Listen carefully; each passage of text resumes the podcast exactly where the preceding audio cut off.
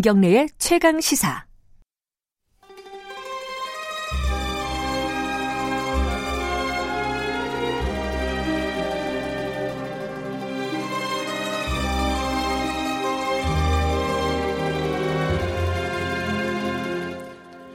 네, 진정한 보수의 가치와 품격은 무엇인지 우리 사회 뜨거운 현안을 보수의 시각으로 들여다보는 시간입니다. 보수의 품격 윤여준 전 장관님 나와 계십니다. 안녕하세요. 네, 안녕하십니까. 그 유튜브 라이브 지금 진행하고 있습니다. 아 그렇습니까? 예, 윤 장관님 예, 똑바로 앉아서 얘기해야 되겠네. 얼굴을 확인하실 분들은 유튜브 라이브 어, 유튜브에서 KBS 일라디오 치고 들어오시면 됩니다. 그거 아십니까? 저희들 유튜브 나중에 어, 방송 나간 거 이렇게 좀 잘라가지고 녹화된 네, 거를 네, 올리는데 네. 윤 장관님이 조회수가 제일 높아요. 어 그래요? 예. 어 이건 모르셨죠? 과, 분한 영광인데 몰랐습니다. 사람들이 관심이 많은 것 같습니다. 오늘은 네. 어, 이제 지금 이, 이게 보수의 품격 아니겠습니까? 네. 어, 보수의 시각으로 바라본 노무현 전 대통령 뭐 이런 테마 정도로 한번 얘기를 나눠볼까 하고 이제 좀 준비를 했습니다. 목요일이 10주기예요. 네, 벌써 벌써 네. 10주기네요. 그러게요. 10년이 훌쩍 갔어요. 아니 대통령 여러분을 사실 보좌를 하지 않으셨습니까? 세 분이죠. 어우, 굉장히, 굉장히 많은 거죠, 세 분이면. 네. 근데 이제, 어, 노무현 대통령하고는 인연은 없으시죠? 네, 전혀 이렇게 한 번도 그분을 만난 일이 없어요. 어, 그래요? 그건 네. 의외네요. 그래도 이제 행사장이나 이런 데서 한 번씩. 아, 없었어요. 어허, 그렇군요. 네, 네.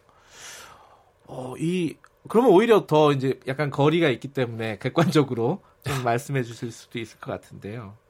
사실 이제 노무현 대통령이, 아, 뭐랄까요. 역사적으로 보면은, 어, 지지층이든 지지하지 않는 층이든 간에 비운의 대통령, 요런 거는 객관적으로 좀 맞는 것 같아요. 아니, 어떻게 뭐- 보세요? 아니 그럴 수밖에 없죠. 왜냐하면 이제 정치적 이상을 품고 있던 분인데 네.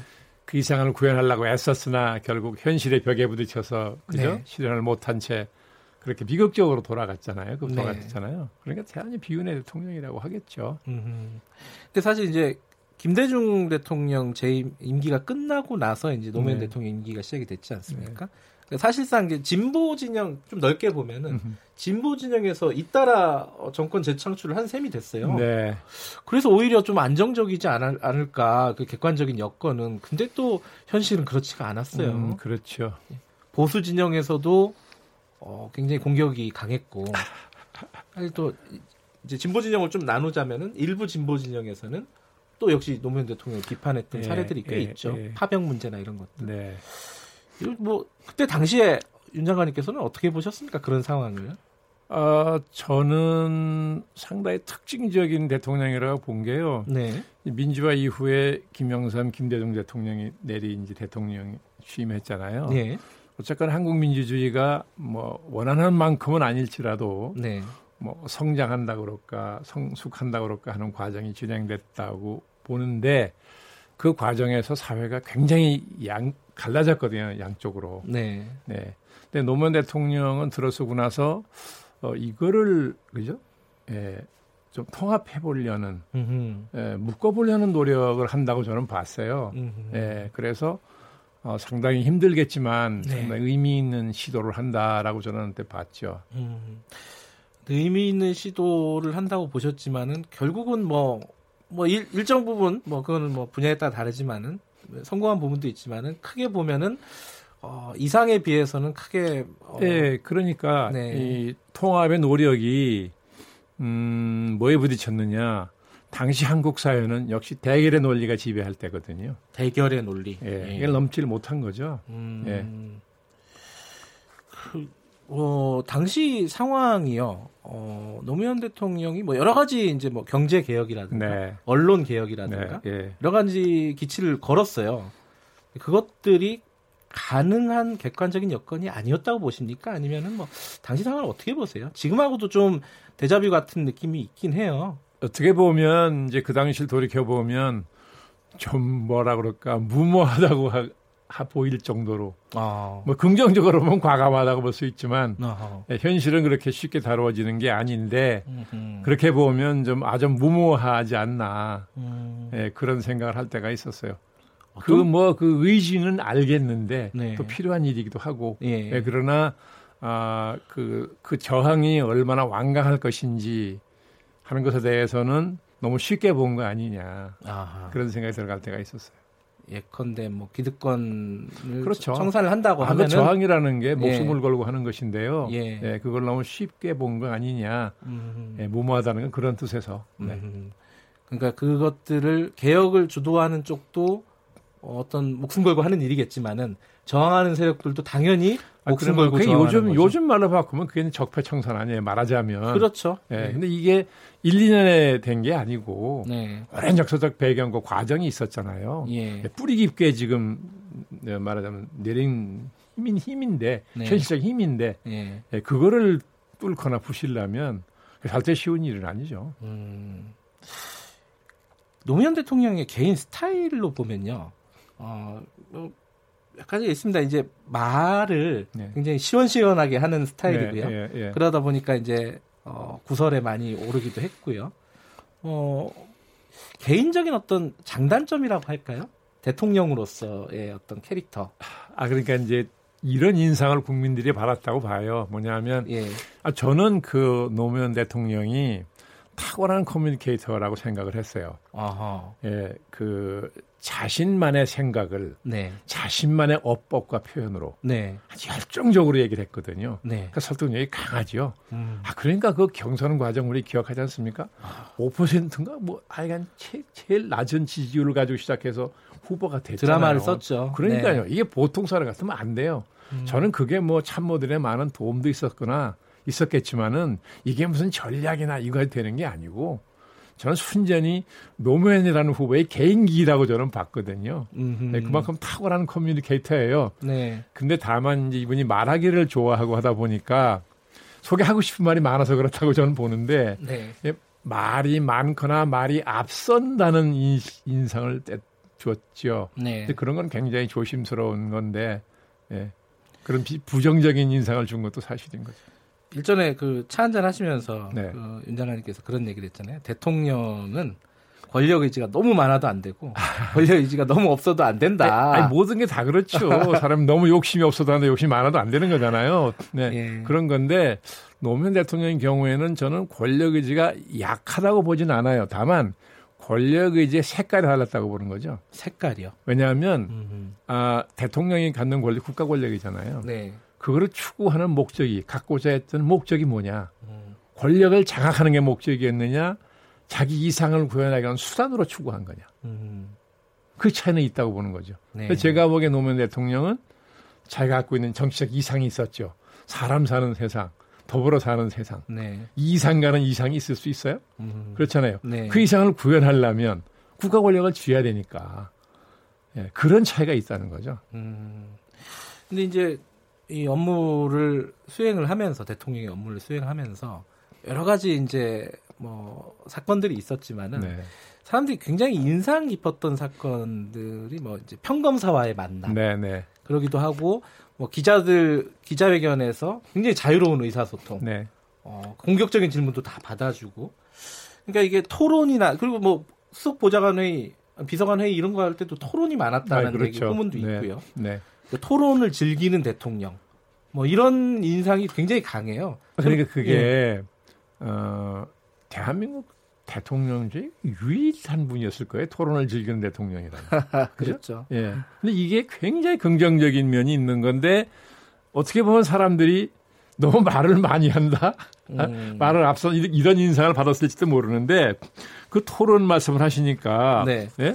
예. 어, 그뭐 준비해 오셨군요. 아니 본인이 예. 그 노무현 대통령의 기록을 제가 잘 모르는 분이니까 예. 돌아간 직후에도 그랬지만 네. 요즘에도 이제 10주기가 다가와서 이제 기록을 좀 이렇게 보니까 네.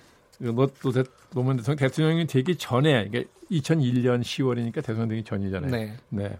그때 그 원광대학교 행정대학원에 가서 강연을 했는데 네. 이때 이렇게 말한 대목이 있어요. 예. 타협이 민주주의의 원칙입니다. 네. 대화와 토론의 문화가 타협의 문화의 기반이 됩니다. 음. 토론 잘하는 사람이 조직의 리더가 되었을 때 조직의 문화가 꼽히고 조직의 효율성이 향상됩니다. 네. 본인이 이렇게 믿었다는 얘기 아니에요. 그러니까 그 얼마나 토론을 하려고 그랬겠어요. 음. 그건 훌륭한 점이라고 생각을 하죠. 네. 예. 근데 막 그렇게 토론하고 이렇게 열어주는 거잖아요. 토론이라는 게 사실 아, 그렇죠, 이제 대통령이 그렇죠. 윗사람이니까 예, 예, 예. 그 비서관이나 여러 가지 정책 위반자들, 네. 제안자들에게 어떤 문, 그렇죠. 언로를 열어주는 건데. 그러니까 예를 들면 수석 보좌관이나 비서관 회의, 저 수석 회의만 네. 들어가봤잖아요. 회의에서 대통령이 이제 그죠 비서관 수석 비서관들한테 지시하는 게 나오잖아요. 이거를 써준 걸 낭독하는 건 곤란하다는 거예요. 저는 음흠.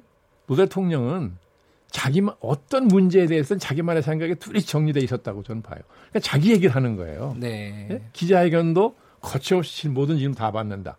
웬만한 문제는 자기 생각이 분명히 있었으니까. 그게 누구한테 환영을 받든 반대를 받든 네. 자기 생각이 분명히 있으니까 분명히 자기 생각을 자기 언어로 얘기한다고요. 예. 그래서 상당히 무서운 설득력이거든요. 음. 예. 자신 있으니까 그러는 거잖아요. 1년에 한 그렇죠. 번도 기자 앞에 못 나가면 그건 말이 안 돼요. 근데 또 그런 측면이 있는 것 같아요. 이게 물론 이제 보는 시각에 따라서 다르겠지만은 일부에서는 오냐 오냐 해줬더니 이 상투 잡고 흔든다고 이렇게 열어줬더니 어? 민주주의 얘기하라고 열어줬더니 이게 완전히 이제 잡아먹고 잡아먹으려고 한다. 아니, 그게 이제, 아, 이제 그게 왜 그러냐 하면, 예. 음, 한국이 워낙 오랜 세월 권위주의 문화에 예. 길들여 있었죠. 익숙해져 있잖아요. 네. 그러니까 늘 민주적 가치를 주장하면서도 자기도 모르게 권위주의적 문화가 젖어 있는 경우가 많이 있는 거죠. 네. 그런 점에서 보면 대통령이 말로 많이 한다. 음. 말을 많이 하다 보면 때로는 안 하도 좋을 말을 하는 경우도 있는 거잖아요. 그렇죠. 그게 권위를 잃는다. 이런 비판을 받은 거라고 저는 보는 건데 네. 저는 그렇더라도 그렇더라도 그렇더라도 음. 노무현 대통령의 시도는 아직 의미 있는 일이었다고 저는 보는 거예요. 그 의미 있는 일이라고 말씀하셨는데 노무현 대통령이 어, 말씀하신 대로 어떤 이상을 실현하지는 못했습니다. 네. 하지만 우리 사회 어, 대한민국에 남긴 뭔가는 있을 거예요. 그게 뭐라고 보십니까, 임 장관님은? 저는 아까 말씀드린 것처럼 네, 어쨌든 이 한국 사회가 뭐 이념으로 그죠 네. 지역으로 빈부로 강렬하게 갈려져 있는 네. 이 사회를 어, 통합해야 되겠다. 음흠. 그러니까 통합의 가치를 실천하고자 했다는 거. 네. 또 하나는 통합의 가치. 예, 우리가 민주주의를 얘기할 때 민주주의 핵심 가치를 둘로 얘기하거든요. 자유와 자유와 평등. 네, 우리는 늘 자유는 늘 강조했어요. 네, 뭐 실천은 안 했을 망정 입으로는 늘 자유를 강조했다고요. 네. 예, 그런데 평등에 대한 얘기는 잘 안 했어요. 음흠. 그렇지 않습니까? 네. 근데 노무현 대통령이 이 평등의 가치를 예, 많은 사람들의 머릿속에 마음속에 심어줬다고 저는 보거든요. 네, 이 점도 굉장히 저는 길게 보면 네. 예, 높이 평가할 일이 될- 된다고 보는 거예요. 통합의 가치, 평등의 가치를 남겼다. 음, 그렇죠. 네. 어, 이게 문자로 많은 분들이 노무현 대통령 전 대통령을 생각하는 어, 글들을 보내주시네요. 그런데 K7377로 시작하시는 분이 어, 노무현 대통령이 국민들에게 심어준 시민 정신은 더욱 활활 타오를 것이라고 믿습니다. 시민 정신 이 측면도 좀 평가해볼 지점이 있는 것 같긴 해요. 그죠? 시민 사회가 워낙 약했던 사회이기 때문에 우리가 그렇죠.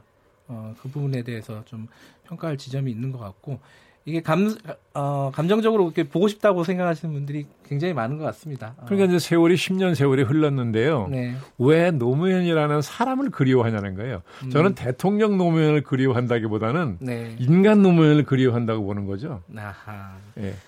혹시 어, 마지막으로요 예. 노무현 대통령에게 엉- 뭔가 조언을 충원을 해주실 수 있었던 기회가 있다면은 뭐를 아, 그 당시에 예, 네. 하셨을 것 같으신지.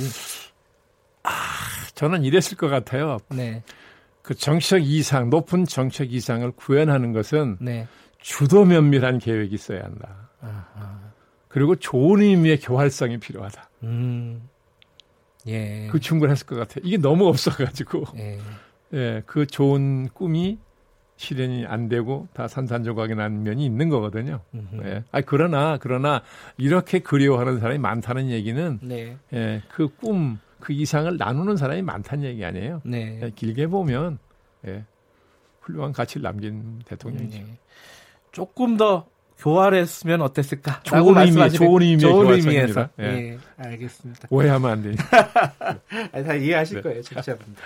알겠습니다. 오늘 어, 보수 원로로서 바라본 노무현 전 대통령의 모습, 어떤 평가 지점, 뭐 이런 것들을 한번 얘기를 나눠봤습니다. 오늘 말씀 감사합니다. 수고하셨습니다. 보수의 품격 윤여준 전 장관님이었고요.